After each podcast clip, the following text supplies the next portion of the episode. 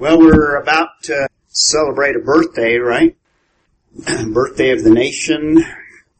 And uh, as we look out and see things in the culture, uh, it saddens most people that know the background and the history and the founding and how God has blessed us. And one thing to keep in mind, uh, we're looking at the Olivet Discourse, which deals with Jesus' outline of eschatology or outline of end times. In other words, how things are going to ultimately end up. And one thing that is, I guess, a little bit striking from our perspective at least is that there's no mention of the United States in Bible prophecy. Now there are some theologians that try to manipulate passages and take them somewhat non-literally and see maybe allusions, but I don't think any of those passages pertain to the, the United States per se. And if that's the case, if, if there's no mention, then one of two things are possible. One, this country will not be in existence at the time that all these events begin to take place, which is, from our perspective, not conceivable, but if you think about it, it's, things can change very rapidly. Babylon was the world power, and then all of a sudden they were destroyed as a kingdom in the Old Testament. That's been the case with many empires. The second possibility is that we, and probably the likely one, is that we are declining so rapidly that we're going to have internal collapse. We've already collapsed, I think, spiritually and morally in large measure. I think those that are believers in the Lord Jesus Christ are a small minority, and we might even say a small remnant of God's people. And if that's the case, then we will lose influence on the world stage, and I see that as probably the more likely scenario in terms of future of our country, which is sad, but we need to keep in mind that God has a plan and He's going to work that plan out such that He's going to accomplish those goals and no nation is going to stand in the way.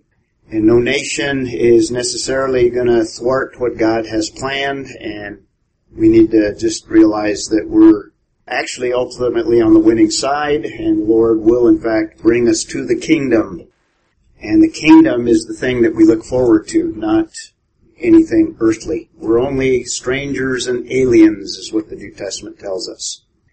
And even though we are citizens of this country, our ultimate citizenship is with the Lord in heaven. So we're going to look at the Olivet Discourse. And just to remind you of some of the background and setting, just some more photographs that we've looked at before. The disciples are with Jesus on the Mount of Olives looking across at that wall and the structures behind it in the first century.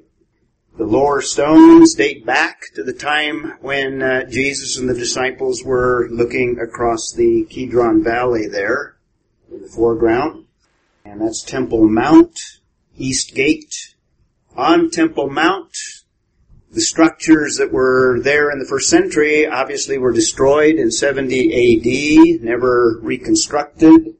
We have the Muslim mosque that will be removed, and if anyone tried to do it today, it would start probably a major war, but somehow that structure will be removed, and during that tribulation, if you remember, we mentioned that there will be a Jewish temple, a tribulation temple. There's Old Testament as well as New Testament passages that indicate that, particularly in the book of Revelation and even the passage that we're looking at in the Olivet Discourse. So that's Temple Mount. That's what it looks like today. And that's the place that the disciples were asking about when will these be destroyed and Jesus is speaking of not only 70 AD, but a time frame far in the future. And the East Gate, again, this is what they would be looking at. This is what it looks like today. And this is the wall at the southeastern corner.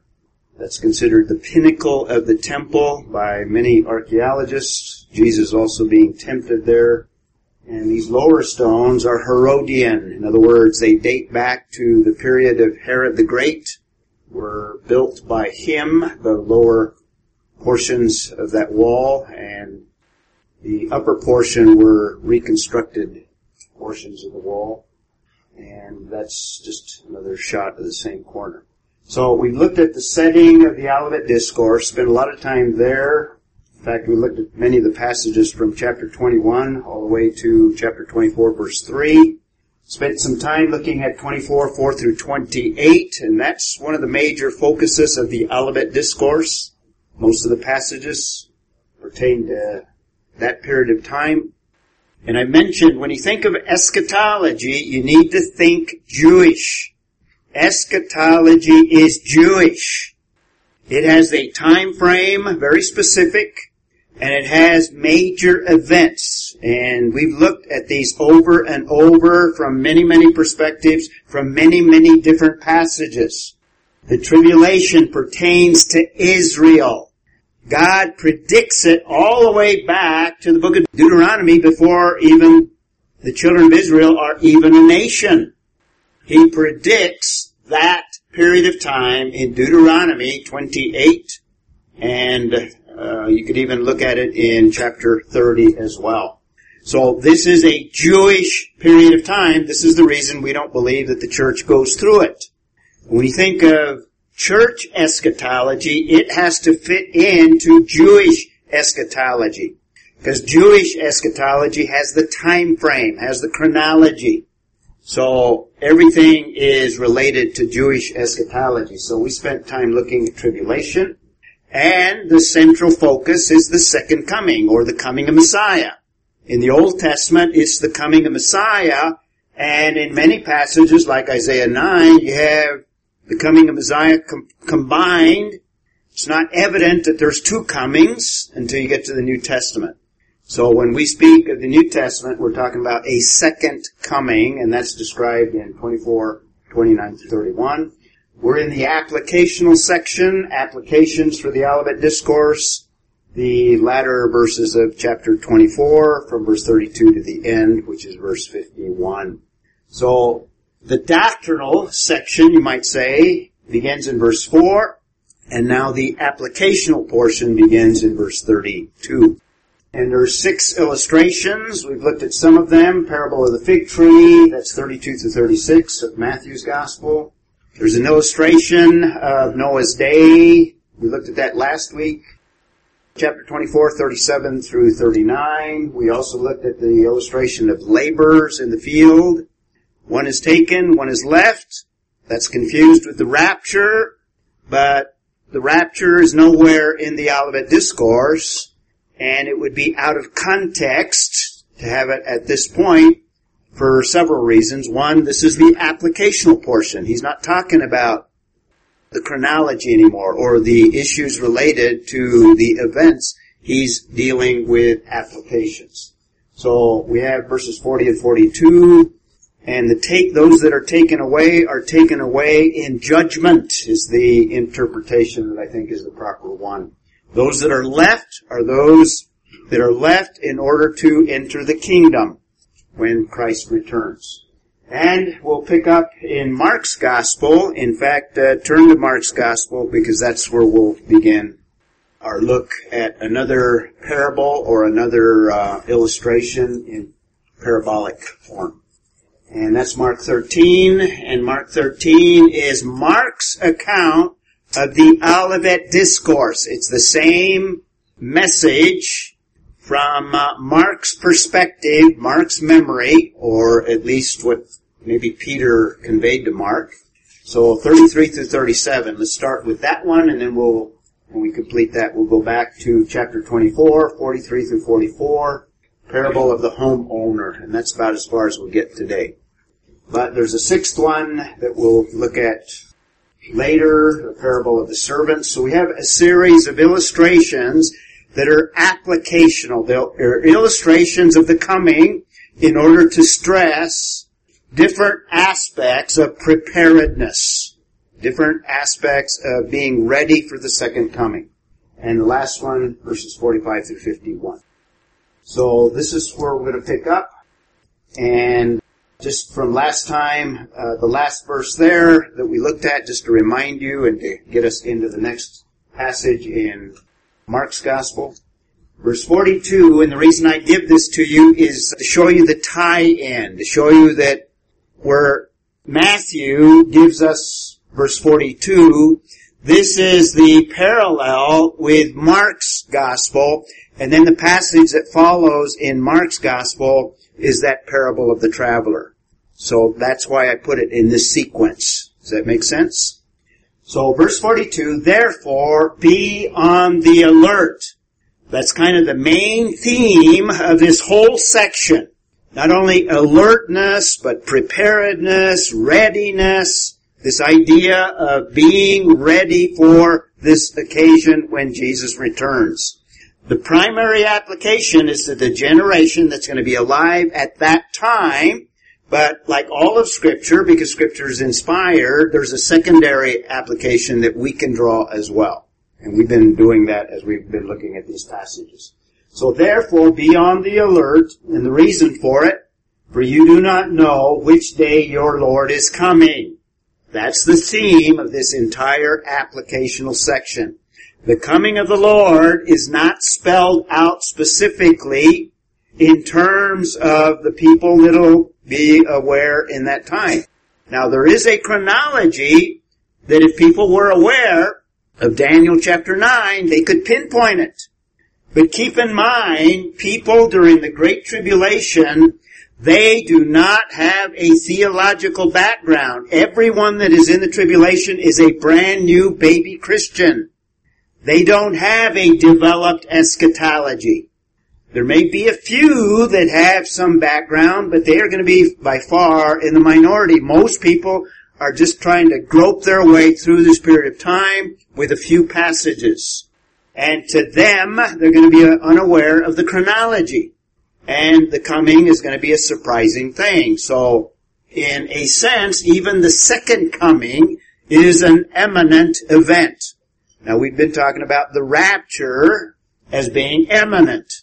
In other words, there's nothing that precedes it that gives you a clue as to the specific time of the rapture. So also the second coming, even though there will be some signs, but the precise time is not known. So you do not know which day your Lord is coming, and that precedes the previous passages that speak of even Jesus himself in his humanity says that he did not know. But I want you to notice the similarity bit with 2442, and if you turn to Mark's Gospel in verse 13, well, before that, the essence of that last parable that we looked at, the second coming will bring unexpected and swift judgment, so be alert. So verse 42 is kind of the conclusion, but it's also transitional into what comes in the following, and particularly in Mark's gospel, it transitions to the next parable. So the parable of the traveler, Mark 13, verse 33, we'll pick up there, and verse 33 is the exhortation, and notice the similarity with verse 42 of Matthew's gospel. Take heed. See the similarity? In other words, be alert. Keep on the alert. For you do not know when the appointed time will come. See the similarity? And I think the passages are parallel, and you see similar parallel passages, in fact sometimes almost identical in Matthew and Mark's Gospel. So I see that parallel, and this in Mark's Gospel precedes that next parable. Does that make sense? And that's why I have it in that, that sequence. Now I've highlighted take heed because Mark emphasizes this alert idea. And we're going to have five different words relating to alertness in Mark's gospel, and also some of them are in Matthew's gospel. In fact, we have two different words than what we had in verse 42. The first one, take heed, is a very common New Testament word, and it just has the idea of seeing things. In fact, in most contexts, it just has the idea. In fact, uh, our Greek fellow here would probably give you blepo. Blepo is just to look at something, or to see something, or to make an observation. Blepo is the Greek word. I'll show you these Greek words in a moment. And that's the everyday usage of that word. But in some contexts, and very frequently in the New Testament, it has kind of an added sense in that not only just to look at something, in other words, not just a glance, but to look with some alertness or with some perception, with some insight. And in some cases it's even translated beware if you have to be careful at what you're looking at. In other words, be careful at what you're seeing here because there's some dangers associated with, with that observation. And let me just give you some examples of that. For example, in Mark 12, 28, or 38 rather, it says beware, and it translates blepo as beware. Take heed, beware. In other words, be alerted to something. And it says beware, and what he's talking about is the externalism of the scribes and the Pharisees in that context. In other words, there's some dangers associated with it. In Acts 13:40 it says, same translation, take heed. In other words, be careful here. And take heed of the unresponsiveness to the gospel. And it's a warning to one of the groups of Jews in a particular city. 1 Corinthians 3.10, it says, be careful. It's translated be careful. Same word. In some context, just the general word to look at something, but in this case, looking at it in terms of being aware of the danger. It says, take care that your liberty not be a stumbling block before other people. And there's several other contexts similar to that. So that's the word take heed. And then there's a different word keep on the alert. It has more the sense of stay awake, has the idea of being asleep. Using the contrast, when you are asleep, what happens? You're totally unconscious, right? You're totally unaware of your surroundings. That is, if you sleep well and you have a deep, deep enough sleep. People could enter the room, you're un- totally unaware of anyone present because you're sound asleep. People turn on the lights, People make all kinds of noise, you're totally out of it. That's the word here. In other words, keep on the alert. In other words, stay awake is the idea here. The contrast with being aware of what's going on around you as opposed to being asleep. So it has the idea of staying awake. And the words here we have, there's the blepo, being observant. Not just seeing, but more to the extent that you are observing what's going on and particularly, like this context, being observant of the dangers. And by the way, this word is the word that Jesus uses at the very beginning of the Olivet Discourse. In Matthew's Gospel and also in Mark's Gospel, in Matthew it's 24-4, he uses that same word, blepo. Beware. we talked about that at that context. But that was many years ago and you guys don't even remember that, right? blepo, being observant. And in Mark's gospel, it's 1333. And then the word, the second word in uh, verse 33, agrupneo, sleepless, or the alternative, be alert, be awake, be sleepless. So that's verse 33. And the reason, again, very similar to Matthew 24:42, for you do not know when the appointed time will come. The second coming is going to be surprising. Second coming, and the world is going to be totally unaware. The world is going to be caught totally off guard. The believer should be able to come to some conclusions. We're getting close, we're getting close, but still you don't know the precise time. And even Jesus said he himself did not know. So that's the exhortation of verse 33, and then now we have the exposition of the parable of the traveler. So let's look at it in verses 34 through 36. So verse 33, verse 34, or 1334 is like. So here's a comparison. Another parable in this context, or at least an illustration. And it is what? the events pertaining to the second coming and the second coming itself. And particularly the second coming, the prior verse, what was it pertaining to? The time of the second coming. It is like a man on a journey. So use your imagination. And to help you kind of put the context of the passage in, I found this photograph. It's like a man that owns a plantation.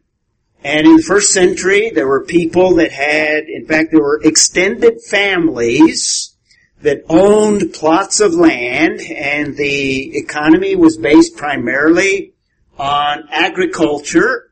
So in many families, you had many people as, and you also had people that contributed outside of the family. They would be servants. And they would be part of this extended family in what you might consider in more modern times a plantation.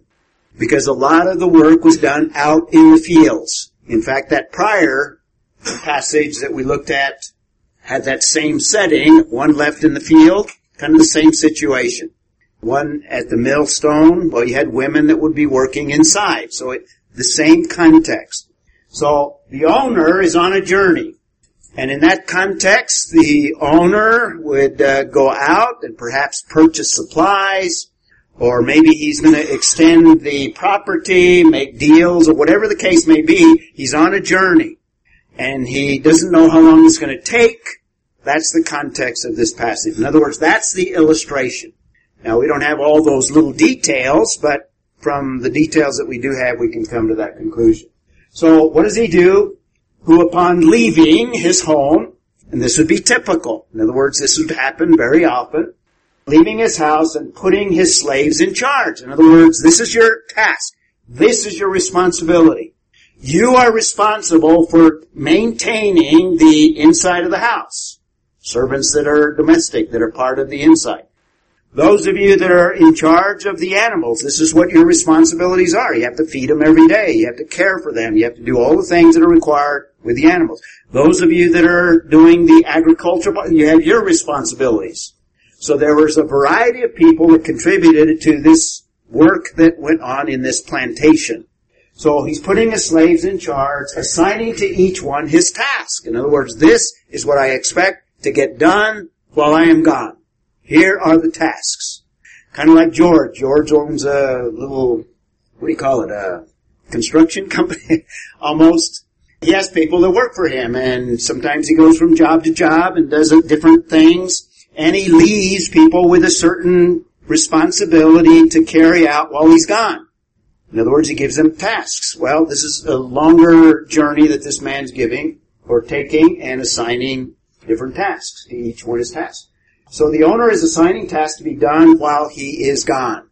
Very typical in the first century. Nothing unusual here. That's the illustration that is being presented here. And he also commanded the doorkeeper to stay on, here's another word, alert. This is a third word, a different one than the other two that we looked at. In fact, this is the more common one that has the idea of alertness. And this is the one that is in Matthew's account in uh, verse 42, the passage that we were looking at. So he commanded the doorkeeper to stay on the alert. So already three words relating to paying attention, taking heed, beware, staying awake, being alert. That's the theme of this whole passage here. So we have the third one, gregoreo. Does anybody have a name by the name of Greg? Your name means stay awake. Be alert. That's the meaning. gregoreo, alertness. It occurs in verses 34, it occurs in verse 35, and it's going to occur in the last verse of this parable, verse 37. So I've got it asterisk. How do you, how do you pluralize asterisk? it's hard to say. Anyway, that's the main verb. That's the central verb. But you have other verbs that are related to the same idea. So this idea of alertness, and it occurs very often in prophetic passages. And like I said, in Matthew's account of the Olivet Discourse, it occurs in the book of Revelation, it occurs in other contexts relating to eschatology, the idea of alertness. So this is one of the main applications that we're to draw from that, so we'll talk some more about that at the end here. So, therefore, and then we have the same word repeated. In other words, here's where it occurs in verse 30, uh, 35. Therefore be on the alert. gregoreo. Greek word. Therefore be on the alert. Pay attention. Be aware of what's going on. In the illustration, be on the alert because you don't know when the owner is going to return. So you want to live, in other words, you want to carry on your tasks just as if the owner never left. Now what's human nature?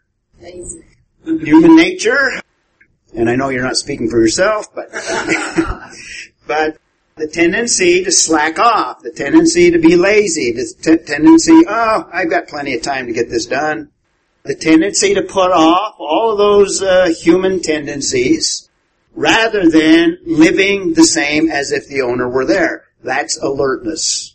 Okay? Therefore be alert. In other words, you don't know when the owner is going to come back.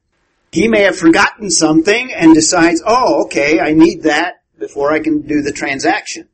Uh, he may come very quickly or it may be delayed. You don't know. Therefore, be on the alert for, and again, the reiteration of the same idea, for you do not know when the master of the house is coming. See the analogy here? The master is the analogy that he's presenting, the illustration. The master is like the ultimate master, the Lord Jesus Christ, who is coming. So the parable is a picture of the coming of the Lord. Like the master that is on a journey, you don't know when the master's coming back, so also you don't know when the second coming is going to occur. You do not know when the master of the house is coming. And, well, you can read on, whether in the evening, and what we have here is the Roman reckoning of time. In the New Testament, you have to kind of keep track of whether the writer of whatever passage is dealing with time, whether he's dealing with a Roman reckoning of time or a Jewish reckoning of time. And they were different. Now, who is Mark writing to? Jew. Nope. That's Matthew. Matthew's gospel is addressed to a Jewish audience. So in Matthew's passages, most of the time he will deal with Jewish reckoning. But Mark was written to a totally different audience. And that audience was Gentiles, Roman, the Roman mindset. The Gospel of Mark is written to a Roman mindset. So in Mark's Gospel, Mark records a Roman way of reckoning. So whether in the evening, that'd be from 6 to about 9 o'clock. At midnight, that would be from uh, 9 to 12. Or when the rooster crows, that would be between 12 and 3 in that culture. Or in the morning, that would be the dawn, or from about 3 to 6. That's the reckoning. So the point here, not so much technically what he's referring to, he's including, in other words, the whole time frame in terms of the night. You have no idea when it, when he's coming. That's the idea. Just kind of stressing it by bringing it in terms of Roman time. So verse 35 there. Now verse 36. In case he should come suddenly and find you in your human nature sleeping. Suddenly and find you asleep. Now, here we have kind of the alternative, find you asleep. In other words, the very opposite of the idea of awakenedness or the idea of alertness. And you have the word there, asleep in verse 36 katheudo, another word related to, in this case, the opposite of alertness. See the theme here? See the repetition of the idea throughout this portion in Mark's Gospel? So we have blepo, verse 33, agrupneo, verse 33, gregoreo, 34, 35, 37. Every one of the verses has one of these words. And in verse 36, uh, we have the fourth one. And then we have this extended to verse 37. You have the exhortation 33, the exposition of the parable 34 to 36, and now we have the extension of it in verse 37. What I say to you, Jesus is going to extend to everyone. And he's speaking to the grace group in 20, 2016. Uh, verse 37. What I say to you, I say to all. And by inspiration, he's speaking to us today. And again, be on the alert. That's gregoreo again. Get it? So see the stress? In every one of the verses in Mark's account, he has the idea of alertness, being on the alert, being awake, paying attention, being observant. So that's the main theme here and obviously the main application. So the essence of this parable, the eminence of the second coming should create in us alert faithfulness. The whole idea of the parable is people need to carry on the tasks that they've been assigned. They have to be faithful, not be lazy, not be uh, putting off what the task is required, but being alert in the sense that it motivates faithfulness. So I've combined the two. So it should create in us an alert faithfulness. In other words, you don't just ponder eschatology. That's not the whole point of eschatology. The point of eschatology is to give us the perspective so we can know what to look for in our alertness. But in being alert, I need to be continually faithful to the task at hand. What has God assigned to me to accomplish regardless of the time frame? Regardless of when the master returns, I have a responsibility. And that's true of every believer. We all have differing gifts differing responsibilities, differing situations, but all of us are called to be faithful. Make sense? And that's the essence of that parable. So the correspondence here, we saw the fig tree corresponds with the last generation, the issues of Noah's day, the conditions relating to priorities, not so much evilness, but priorities. What is most important? We talked about that. The labor, the emphasis of that in the correspondence is sudden judgment.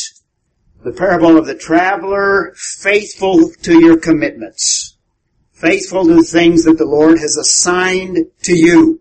You have an assigned task as part and member of the body of Christ. And He wants us to be faithful to those tasks. That is the main application. And the alertness is being alerted concerning the circumstances around us and not be distracted by what's going on and continuing in the carrying out of the task. So, even in the second coming, the doctrine of imminence is applicable. And I think these several verses, not only Mark's account, but the verses we looked at last week, and the verses we're going to look at in the next few parables, I think, give us a sense that the second coming is also an imminent event. We don't know the precise time. Now we have more clues, and we can be more definitive in terms of the generation that's alive then, but in terms of the specific, it's still an imminent idea. Does that make sense? That's the doctrine of imminence. So, he could come, the idea is that he could come at any time. Now, the way that we can apply it, if the church is not going through that tribulation period, we can apply the same principle in terms of the doctrine of the rapture. And that is even more obscure. But we are called to be as faithful as well in our age as those that will be living during that tribulation period are to the tasks that the Lord has given them in that time frame. So it has the idea of any time and let's look up some passages to kind of emphasize imminence. Some of these passages could refer to the rapture. Some of them could refer to the second coming. And I've got a list of them. And let's, uh, can you read? Is it, it's not too dark, is it?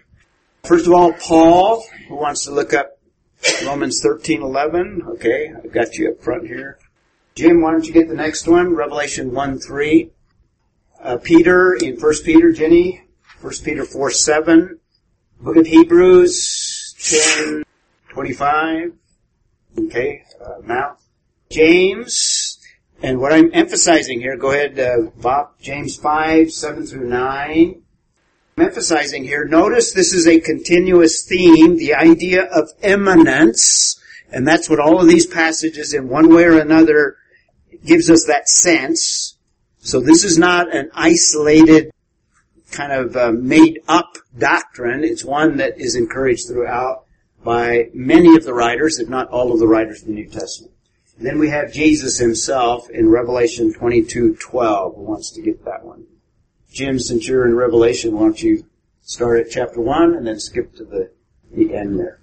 Romans 13, 11. You got it? And do this, understanding the present time The hour has already come for you to wake up from your slumber because your salvation is nearer now than when we first believed. Okay, it's not clear in terms of the second coming, but what little phrase clues you in to this end of time circumstance?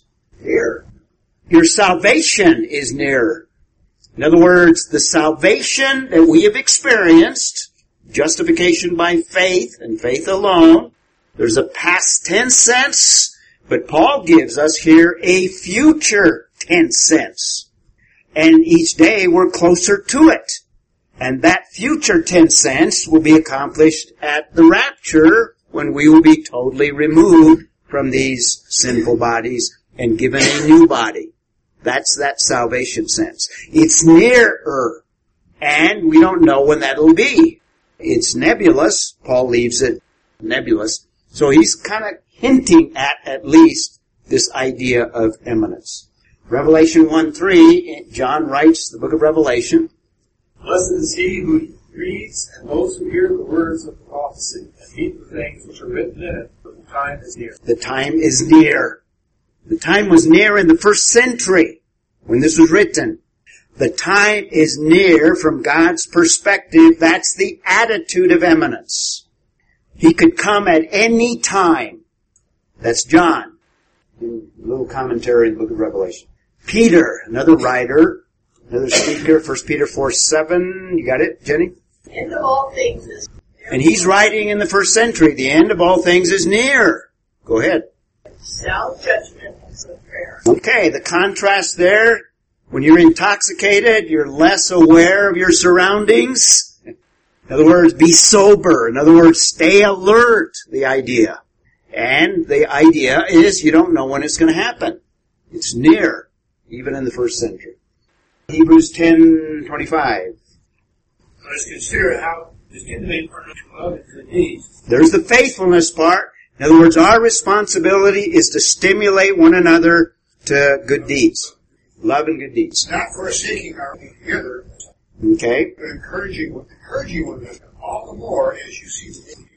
The day, all the more as you see the day drawing near. What day? The day of the Lord that would include, from our perspective, the rapture and also the ultimate second coming. Very good. So all these passages pertain in some way to that future event. And James 5, 7 through 9, who had that? Therefore be patient, brethren, until the coming of the Lord. There it is. Overtly, be patient, but what? Keep reading. The farmer waits for the precious produce of the soil, being patient about it until it gets the early and late rain. You too be patient. Strengthen your hearts, for the coming of the Lord is near. Do not complain, brethren, against one another, so that you yourselves may not be judged. Behold, the judge is standing right at the door. right at the door. Second coming. When he comes, he's coming in judgment. He came the first time for salvation. When he comes the second time, he's coming with judgment. And he's right at the door. It's close. The idea of imminence. See that? Not chronologically. Obviously, from when this was written, James wrote in the first century as well. It's not referring to closeness in terms of chronology. 2,000 years but close in the sense of imminence. Get that? That's the doctrine of imminence. And then Jesus himself, this is the last chapter, and what's his encouraging words there in verse 12, 22, 12? Behold, I am coming quickly, and my reward is with me, to render to every man according to what Okay, Jesus himself, I'm coming quickly. Not in terms of chronology, not in terms of time, but in terms of imminency, in terms of unexpectedness, in terms of the surprising aspect of it. Make sense? Jim? Well, it's good to go back and read because in connection with each one is a direction. Yes, in every one of them, uh, that faithfulness aspect. Very good. Glad you brought that out. Sometimes I think we all have problems with letting worldly things get to us sometimes. Yes? Yeah, we stressed that last time concerning priorities. And sometimes it does me good when God reminds me the advice I like to give other people. Now let's just suppose that we knew that Jesus is coming soon. Let's just suppose. Now, how important uh, is your golf game? How important is that new car that I uh, ordered it should be coming next week? Or, you know, next month we're going to go on a uh, vacation of a lifetime. You know, some of these things feel so important. Uh, just suppose we knew that Jesus is coming two weeks from now. Yeah, those will pale in importance in comparison to what we would expect. Well, these are just a sampling, and I tried to get the sampling from different writers to give you the perspective. The doctrine of imminence is a New Testament doctrine. It's not just an isolated one that you find in a few passages. So it has the idea of the coming of the Lord could be at any time, and we need to have that attitude, not setting dates, because we don't have the specific, but at any time, and the unexpected aspect of it. If you're not alert, then you're going to be caught off guard. If you're not waiting, you're going to, in fact, be surprised, so it's unexpected. And there's a lot of exhortations that go along with that. In fact, some of those exhortations, let me see if we want to read some of those. For example, Psalm 37, 3, trust in the Lord and do good, dwell in the land and cultivate faithfulness. Cultivate faithfulness. Goes along with the parable there. Revelation 2.10, do not fear what you are about to suffer. Behold, the devil is about to cast some of you into prison that you may be tested and you will, you will have tribulation 10 days. Be faithful. In other words, the encouragement along the area of faithfulness. So that first parable encourages us to have a sense of urgency in terms of the second coming. The example of Noah's day, we need to have our priorities in order. In other words, devoting time to those things, the assigned tasks, basically. And I gave you the four major priorities of, of scripture. Number one, our relationship to God should always be maintained. Relationship within the family should be maintained and the role that God has given you, husband or wife or son and daughter. Thirdly, our relationship to one another as brothers and sisters in Christ, exercising your spiritual gifts. And fourthly, our responsibility to the world or the unbelieving world, maintaining relationships and presenting the gospel when God presents it. Keeping those are the priorities to maintain. Be alert concerning the signs of the times. Alertness. That was emphasized by that, the two that are in the field. It's going to be sudden, unexpected. And then here, be faithful in all our Lord has given to you. Performing the tasks that have been assigned to each one of us. So faithfulness is the main goal of believers. The main thing that we need to maintain is faithful, moment by moment, day by day, over the long haul. Not these spurts of emotional, spiritual activity, but a steady, moment by moment faithfulness. It's a consistent walk. That's what it means. Being consistent in maintaining your priorities. Being consistent in that ministry and that task that God has called you to. Being consistent in your attitudes, in your motivations. And there's a blessedness to it. There's a reward that comes, and there's a lot of verses that indicate that. It's the basis for future reward in the millennial kingdom. Faithfulness. And a couple of passages that encourage it. Revelation 2.10, I read that one, and if you want another one, 1 Corinthians 4, 1 and 2. The encouragement of faithfulness. And let's close by looking briefly at the parable of the homeowner and we'll pick up here next week. Let me just introduce it. Parable of the homeowner. There's an exposition, verse 43. Be sure of this. This is another illustration now. He's going to introduce something new here. Be sure of this, that if the head of the house had known at what time of night the thief was coming, total different circumstance.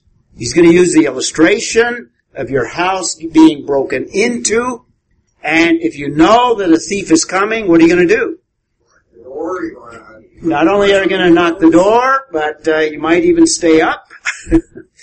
uh, you can have alarms. You might even call the cops ahead of time. He's coming at 12.05. Be on the alert. Be ready. Bring your handcuffs. okay, if the head of the house had known at what time that the night the thief was coming, and by the way, there's an analogy here. We'll develop that next time, and we'll talk about it. Uh, just to get you into it, this is the circumstance, this is the situation. About to break in, he has his little, what do you call it, pry bar to open the window there, or to break it. he knew the time that he was coming, he would have been on the alert. Again, the surprisingness idea here, and would not have allowed his house to be broken into. In other words, you're going to fend him off, you're going to have the alarm sounding, you're going to have the lights on, you're going to have all the things that you need to prevent the uh, breaking in. Now, my house was broken into when I was in Ukraine. There was not much I could do. that was several years ago. So we have an application in verse 44. We'll come back and look at this. For this reason, you also must be ready. Here's another word relating to alertness, being ready, a totally different word. We'll look at that next time. For the Son of Man, here's the analogy, the Son of Man is coming at an hour when you do not think He will. It's going to be surprising. It's going to be unexpected. We've been talking about that all along. This last parable, the signs of the second coming should motivate preparedness. We'll develop that idea. What does it mean to be prepared? That's what we'll do next week. We emphasized faithfulness and alert faithfulness today. Another aspect is what do we do to prepare? Who wants to close for us? Go ahead. Dear God, thank you and every day you have offered. Treasure which you be be be mindful. Guard this uh, temple house that will just guard it for ourselves. Be out there working. You are coming, so you are white, ready in the harvest. Uh, gather uh, for you do come. Thank you, Christ. Amen.